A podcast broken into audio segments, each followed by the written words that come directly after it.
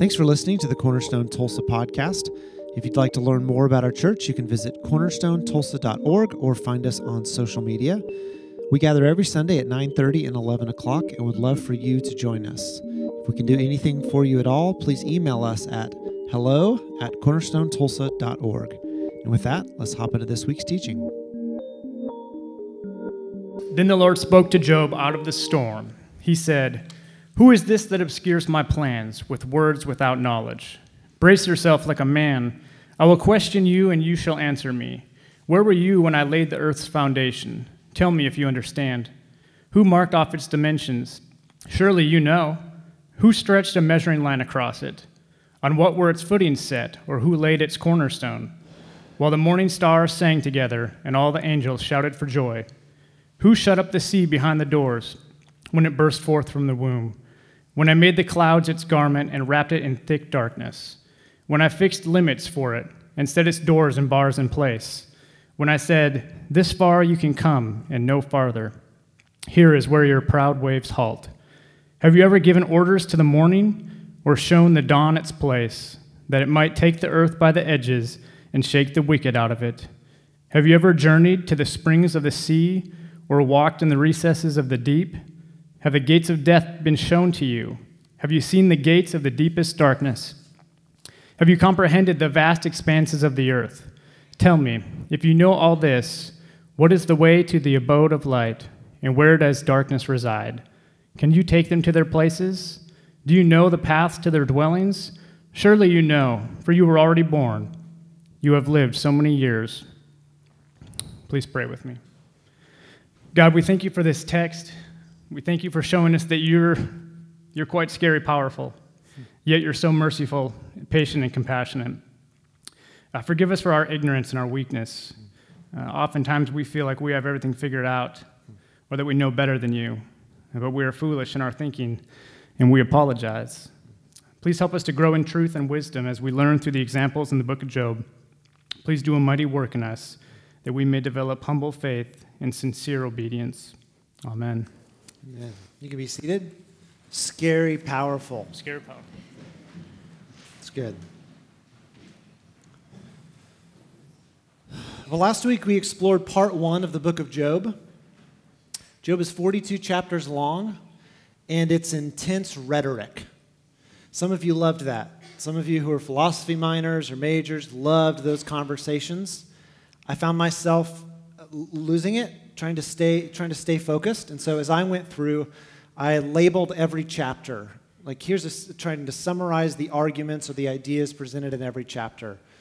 So last week we looked at the very beginning of the story. We laid the, the foundation for understanding what's going on in the book of Job. And uh, if you weren't here for last week, or if you're, you're going through a really difficult time, or you have a friend who's going through a really difficult time, some kind of suffering, or maybe just hellish, I'd encourage you to go back to that conversation or to share that conversation with them because there's some, there were some powerful ideas and truths presented as a result of, of uh, opening up God's Word. At one point or another, we're all going to suffer. It's the nature of our world. And unless Christ comes back uh, before we die, we're all going to die. We're all going to face the ultimate vulnerability of death. And we're all in our, in our lifetime going to see and experience things that we would identify as injustices. Good people get the short end of the stick. People who we would label as bad people or evil people seem to do well and flourish and never, never have any problems. And last week we began to discuss if you do good and you still suffer, then what's the point of doing good in the first place? Why serve God? There's that, you know, Proverbs, Proverbs 3. What about trust in the Lord with all your heart? Lean not on your own understanding. In all your ways acknowledge Him, and He will make your paths straight. Well, what about when it feels like He doesn't make your paths straight and things feel pretty crooked?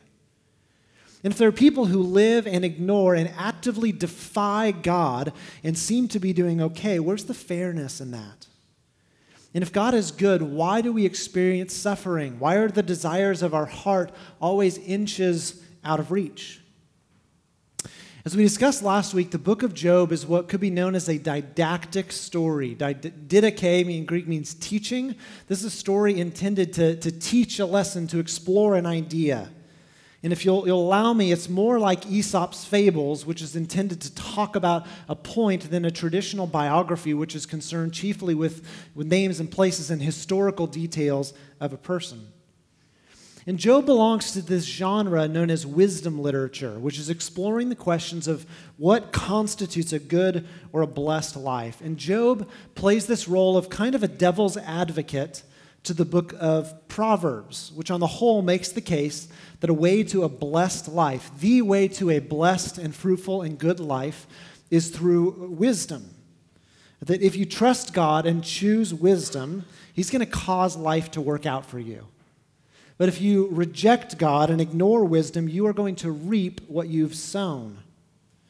In Job, as we looked at in the opening chapters last week, the, the story makes, makes pains to clarify Job is a guy who has chosen wisdom, and he's choosing uh, the way of God. He wants to be a person who flourishes, like we talked about in Psalm 1 in the reading this morning.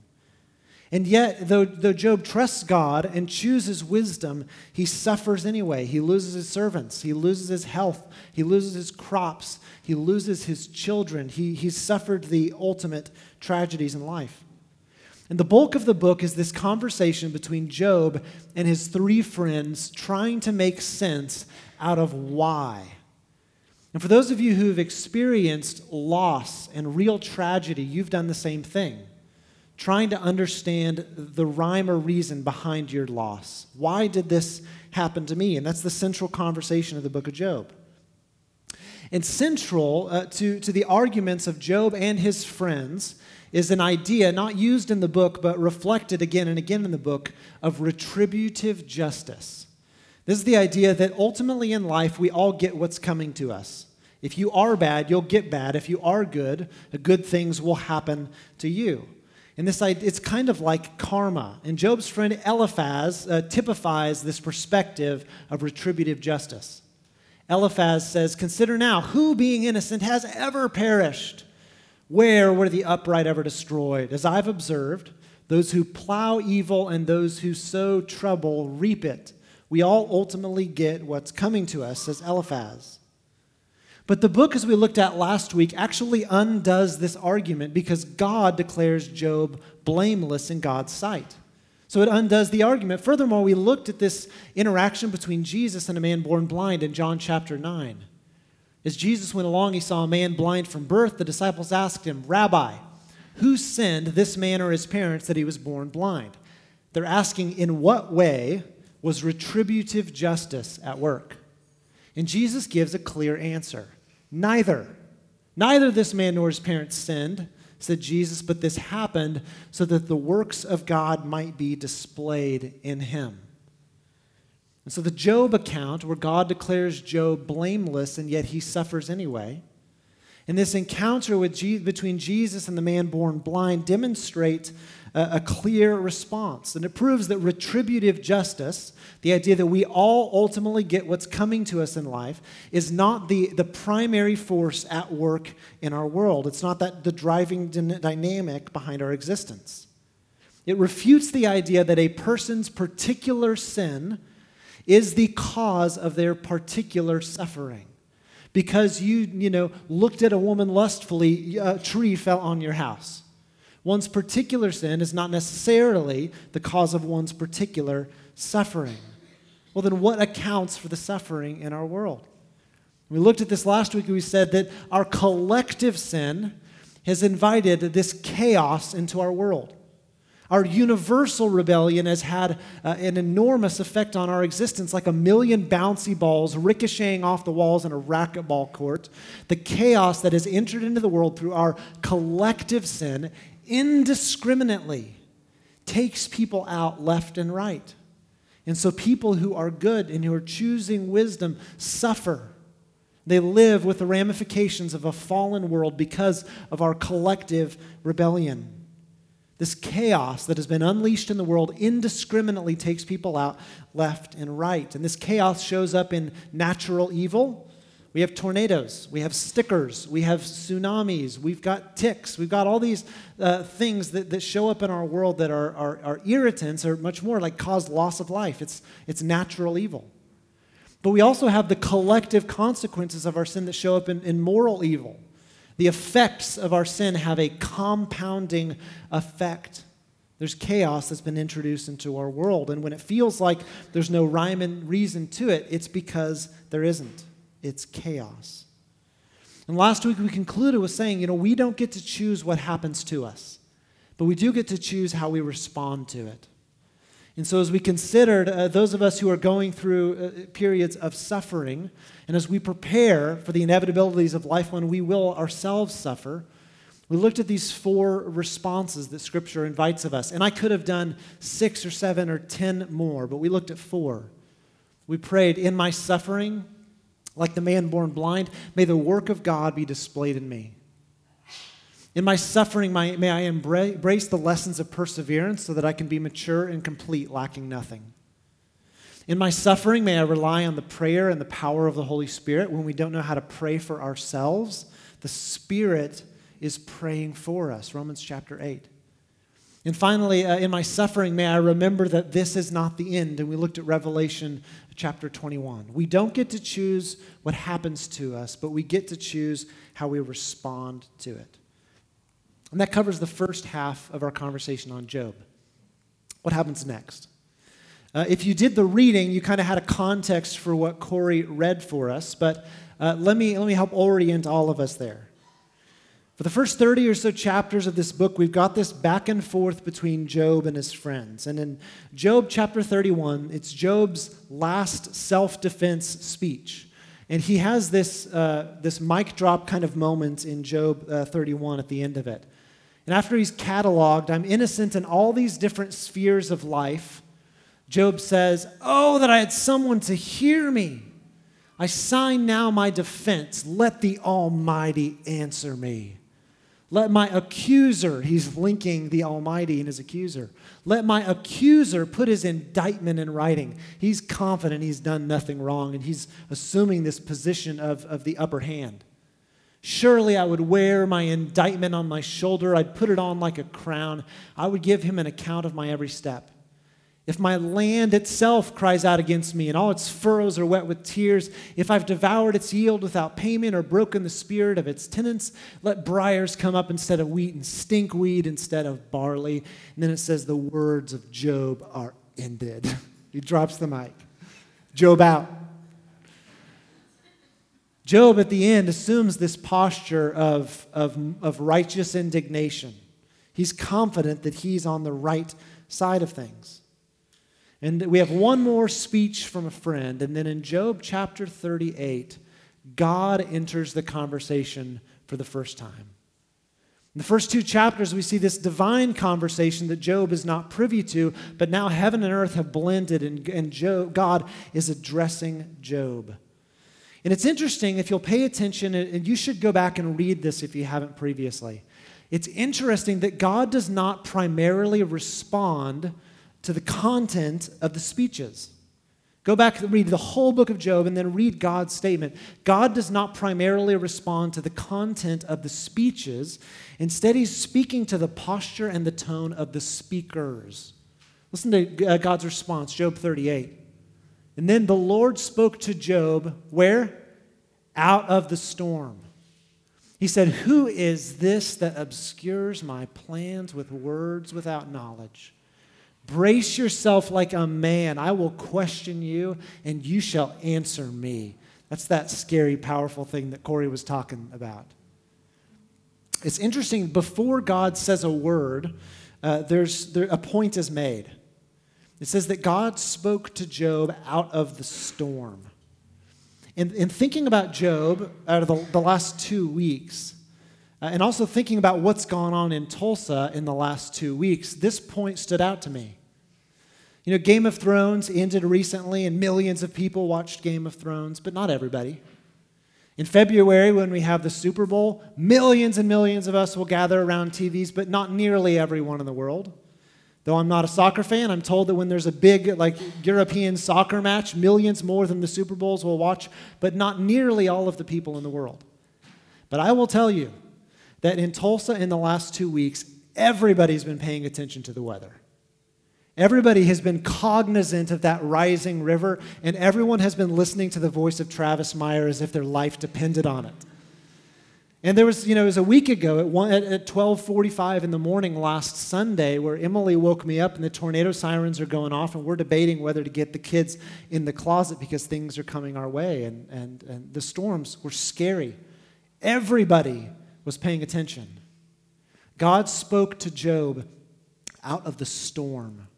As if to stay, say from like the beginning of this conversation, disabuse yourself of the notion that this is a conversation between equals.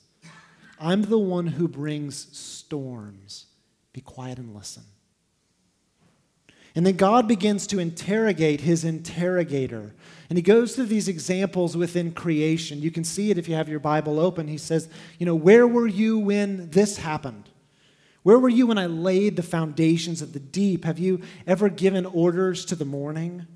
Do you know the way to the abode of light? Have you ever entered the storehouses of snow? And God goes on and on, giving examples of, of the stars and their design, of, of lightning, of lions, of goats and donkeys and oxen, and the ostrich and the horse and the hawk. And he describes the design and the intricacy of his plans. And Job is like, okay, okay, I get the point. I get the point. This is Job's first response, uh, though God is not nearly done. The Lord said to Job, Will the one who contends with the Almighty correct him? Do you still want to correct me? Let him who accuses God answer him. And then Job answered the Lord, I'm unworthy. How can I reply to you? I put my hand over my mouth. I spoke once, but I have no answer, twice, but I will never speak again. The Lord spoke to Job out of the storm. Look, we are not done. You just spent 30 chapters complaining about me. I'm going to get three in. Brace yourself like a man. I'll question you, and you will answer me. Would you discredit my justice? Would you condemn me to justify yourself? Out of the knowledge of the presence of God, Job is very confident. He's quick to defend himself when it's just him and his buddies sitting around a campfire pontificating on things that they can't understand. But in the presence of God who created all things, there's an immediate perspective shift. God says, Well, the one who contends with me, argues with me, fights with me, correct me? And Job's response is he recognizes, I am not qualified for this conversation. He says, I am unworthy. But God is not nearly done. It will go on for another chapter and a half like this, where God gives examples of the, divine, the, the design of all of the animal kingdom and plant life. And then there are these chapters about the behemoth and the great creature of the deep, Leviathan. And finally, after all of it, where God has just pummeled into Job, Job gives his second and his final response. Job replied to the Lord. I know that you can do all things, that no purpose of yours can be thwarted. You asked, Who is this that obscures my plans without knowledge? Surely I spoke of things I did not understand, things too wonderful for me to know. You said, Listen, and I'll speak. I'll question you, and you'll answer me. My ears had heard of you, but now my eyes have seen you. Therefore, and this is Job's conclusion, I despise myself and I repent in dust and ashes. What happens to Job in that moment? He experienced the, the most severe grief and loss that any of us can imagine.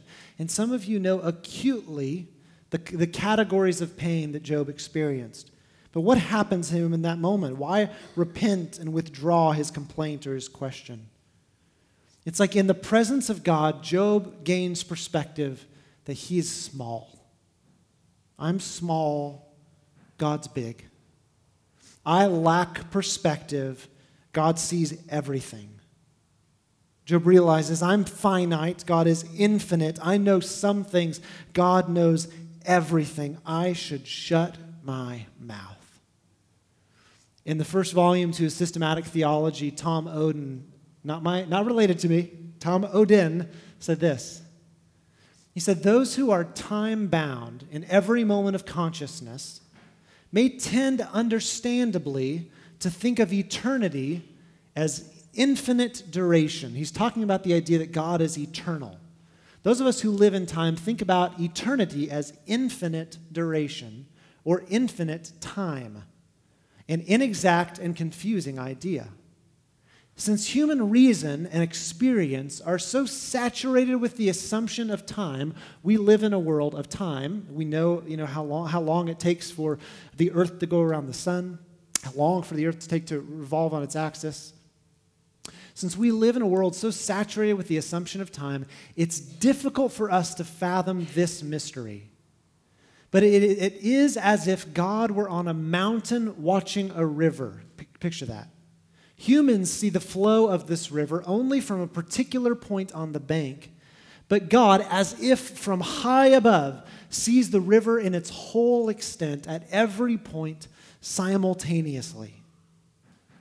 Job is realizing in this moment that he's having a conversation not between equals. He is small, God is big, he lacks perspective, God sees everything.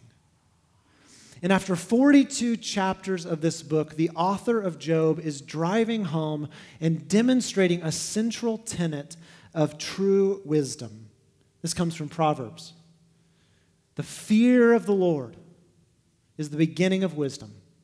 Knowledge of the Holy One, to know and experience and encounter the scary, powerful nature of God, that is understanding. The fear of the Lord is the beginning of true wisdom.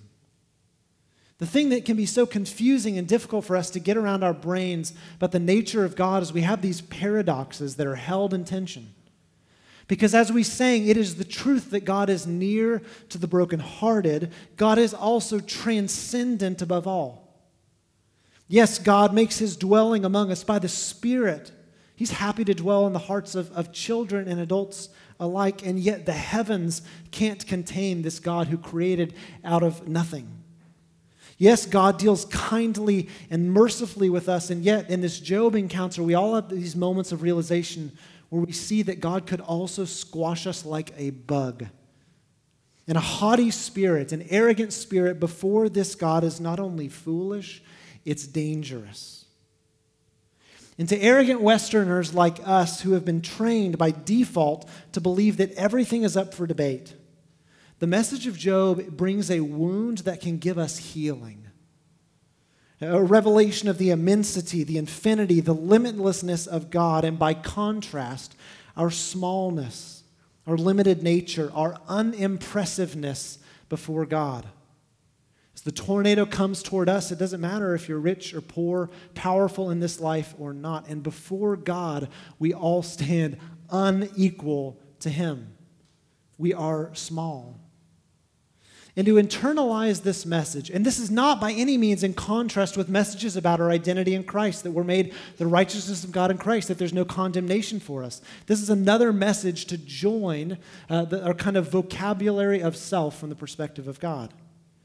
But to internalize this message of the immensity, the infinity, the vastness of God, the reality that He can squash us like a bug, to begin to see ourselves rightly before God from a biblical perspective is called humility. And there is tremendous hope for the humble. This comes from Psalm 138. Consider the whole story of Job in view of this. Though the Lord is exalted, he looks kindly on the humble. Though lofty, he sees them, he notices them from afar. And then the psalmist reflects Though I walk in the midst of trouble, you preserve my life. You stretch out your hand against the anger of my foes, and with your right hand you save me.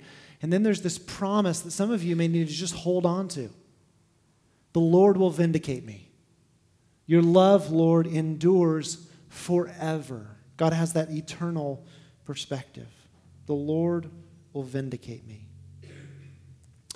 I've read the book of Job before, but as I read it this time, I kind of wanted the book to end with Job's repentance and for that to be the end of it. And then we would have this, we could have this debate and discussion about how things fared for Job after that moment. Uh, but it doesn't end with a cliffhanger. It's not a mystery, it's not up for debate. This is what happens after Job's encounter with the living God. The Lord restored Job's fortunes. and gave him twice as much as he had before. His brothers and sisters and everyone who had known him uh, before him came and ate with him in his house. They comforted him, consoled him over all the trouble the Lord had brought on him, and each one gave him a piece of silver and a gold ring. And the Lord blessed the latter part of Job's life more than the former part. And what's so fascinating and, and brilliant about the book of Job, and shows us it's inspired by the Spirit of God, is that in the end, the author of Job validates the very idea that it, the entire book challenged. Trust in the Lord with all your heart. Lean not on your own understanding. In all your ways, acknowledge him, and he will make your paths straight. As the psalmist said, the Lord will vindicate me. Now, uh, we know from experience that not everyone's story ends this way in this life. But the author of Job wants us to make sure that God will make good on his promises. That though there's not perfect justice now, there one day will be. Though we suffer, though we struggle, though we doubt, though at many times our path feels crooked, and the desires of our hearts remain out of reach, this will not be the case forever. Unsurprisingly, look in Hebrews chapter 11, what's called the Hall of Fame of Faith. All of those, so many of those who've gone before us, have not had a Job ending. They were looking forward to what was promised as if it were still a long way off. But there was a promise with the psalmist the Lord will vindicate me. This too is going to be made right. And so, for those of us who struggle and those of us who doubt, we find that we're actually in really good company. Tom Oden again. He says there's still room for doubt in biblical faith. Some of you need to hear that again. There is still room for doubt in biblical faith. The Exodus wanderers were subjected to despair and anxiety that God might not fulfill his promises. They said, Is the Lord in our midst or not? Jeremiah complained that God was like a deceitful riverbed, as if God occasionally came in like rain on the desert and swept everything away, and then did not appear for a long time. Job was tormented by questions about the fairness of God and the remoteness of God. Some say God has forgotten, he's hidden his face and has seen nothing. Oden says doubts of this type are intensely present in Scripture but they have emerged precisely out of a radical sense of the sovereignty of God in the providential presence of the Almighty God. Precisely because God has appeared at some points in history. These moments of doubt stand out because there were also moments of certainty where there was a sense God is truly among us. So, worshipers who today experienced profound doubts about God can at least know that they belong to a community whose greatest minds have from time to time experienced such doubt. If you feel the ache in your being about the lack of resolution, that's an indicator that things are not yet as they should be. But also be reminded with the hope of Scripture that the Lord will vindicate you, that all things that are not right will be made right when Christ returns in final victory when our faith is made sight, we're going to understand. In the words of the Jesus Storybook Bible, things are going to be all the more beautiful for having once been so sad. Until then, in our suffering, in our struggling, in our doubt, in the battle to keep believing and keep trusting, we pray, God, I don't understand, but I trust you. I don't have a clue what's going on, but you have perspective on all things. So increase my courage, increase my strength, increase your power in me. If it's not okay, then it's not the end. This is not okay, then we know this is not, this is not the end. We put our hope in the reality of God who promises the Lord will vindicate me. If it's not okay, it's not the end. Things are not okay, and so we know this is not the end. Let's pray together.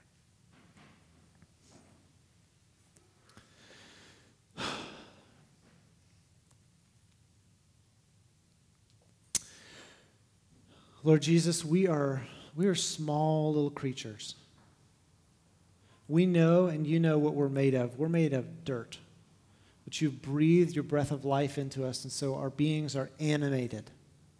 In you, we live and move and have our being. We are completely contingent beings, contingent on your providence, contingent on a next breath. And yet, you're the God of the storms. You're the God who's scary powerful. You're the God who created lions and oxen and the creatures of the deep. You're the one who calls forth the morning.